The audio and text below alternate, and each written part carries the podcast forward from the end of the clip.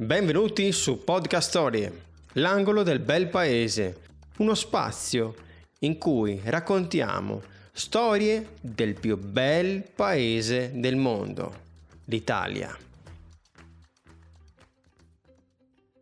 Oggi parleremo di 9 cose che forse non conoscevate sull'Italia. In effetti volevo arrivare a 10, ma il mio gatto non mi ha lasciato affatto. E vogliamo anche dire la verità, siamo il paese della pasta, della moda, del cinema, di tutto. Siamo quelli che hanno 4 titoli mondiali, siamo i migliori di tutti. Quindi, se siete interessati a sapere queste sole 9 tra le tantissime cose, di cose curiose sull'Italia, continuate ad ascoltare. E cominciamo con la prima, l'albero più antico. Ebbene sì, in Italia si trova l'albero più antico e più grande d'Europa. Siamo a Sant'Alfio, in Sicilia, in provincia di Catania, e secondo gli esperti qui si trova un albero, il Castagno dei Cento Cavalli, che in effetti ha tra i 3 e i 4.000 anni. Il suo nome viene legato ad una leggenda che narra di come oltre 100 cavalieri si ripararono sotto le sue foglie, sotto i suoi rami, durante una tempesta. Non sappiamo se fossero sopravvissuti, perché evidentemente non sapevano che gli alberi sono dei perfetti parafulmini in caso di tempesta, però vabbè, va, che si già fa. Il fiume più corto del mondo. Sempre in Italia c'è un fiume piccolo, talmente piccolo hai voglia a trovarlo. Comunque sia, si chiama Ri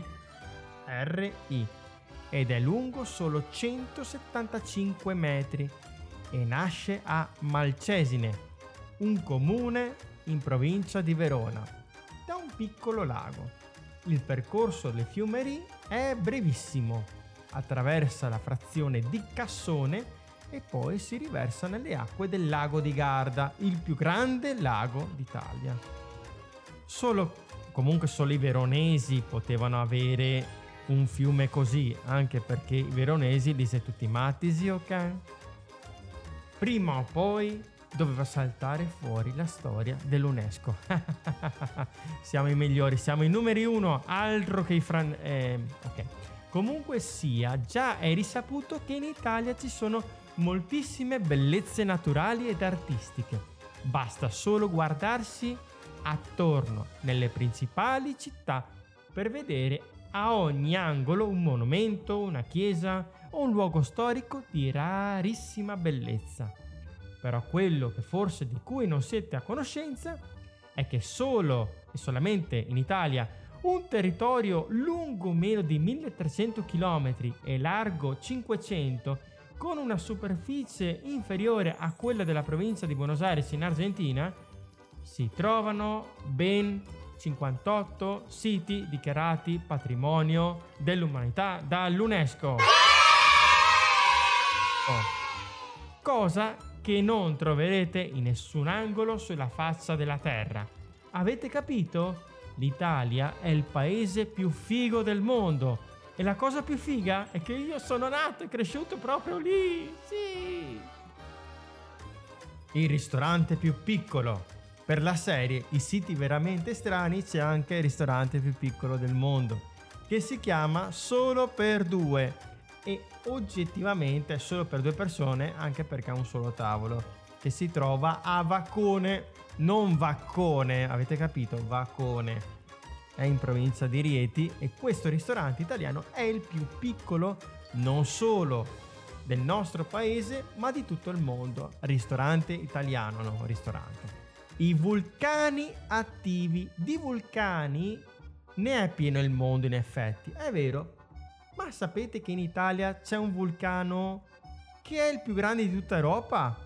Il problema è che è anche attivo, mannaggia, insieme agli altri 2 che sicuramente avete già sentito, lo Stromboli e il Vesuvio. E quello di cui stiamo parlando adesso è l'Etna, che si trova in Sicilia mentre il Vesuvio è quello proprio con quella stupenda vista sulla costa amalfitana. Però c'è anche da dire una cosa, che è uno dei vulcani più pericolosi al mondo, tanto per le sue caratteristiche come per l'area circostante altamente popolata. La pasta è uno degli emblemi dell'Italia, forse il simbolo per eccellenza insieme alla pizza. E per mangiarla, neanche a dirlo, che cosa usiamo? Usiamo la forchetta, soprattutto per gli spaghetti. E mi raccomando, non spezzateli, eh? Non si spezzano gli spaghetti, non si spezzano. Però quello che forse non sapete è che questo utensile, la forchetta, è stato inventato proprio in Italia, nell'impero romano bizantino o d'Oriente, che comunque dopo la sua caduta anche la forchetta sparì. Però una volta ristabilita la calma, la tranquillità, gli italiani poi ricominciarono a usare la forchetta normalmente. In poco tempo si diffuse in tutta Europa e ormai in tutto il mondo. Il patrimonio genetico. Una recente ricerca ha dimostrato che il patrimonio genetico di noi italiani è il più ricco d'Europa, e il motivo è legato basicamente alle continue migrazioni e agli isolamenti di minoranze linguistiche e ai dialetti che persistono nonostante il tempo, l'evoluzione e la nostra Giorgetta Meloncella e company. Ok? Tranquilla, bimba, tranquilla, non ti preoccupare, non capiterà niente. E passiamo al prossimo, alla prossima curiosità.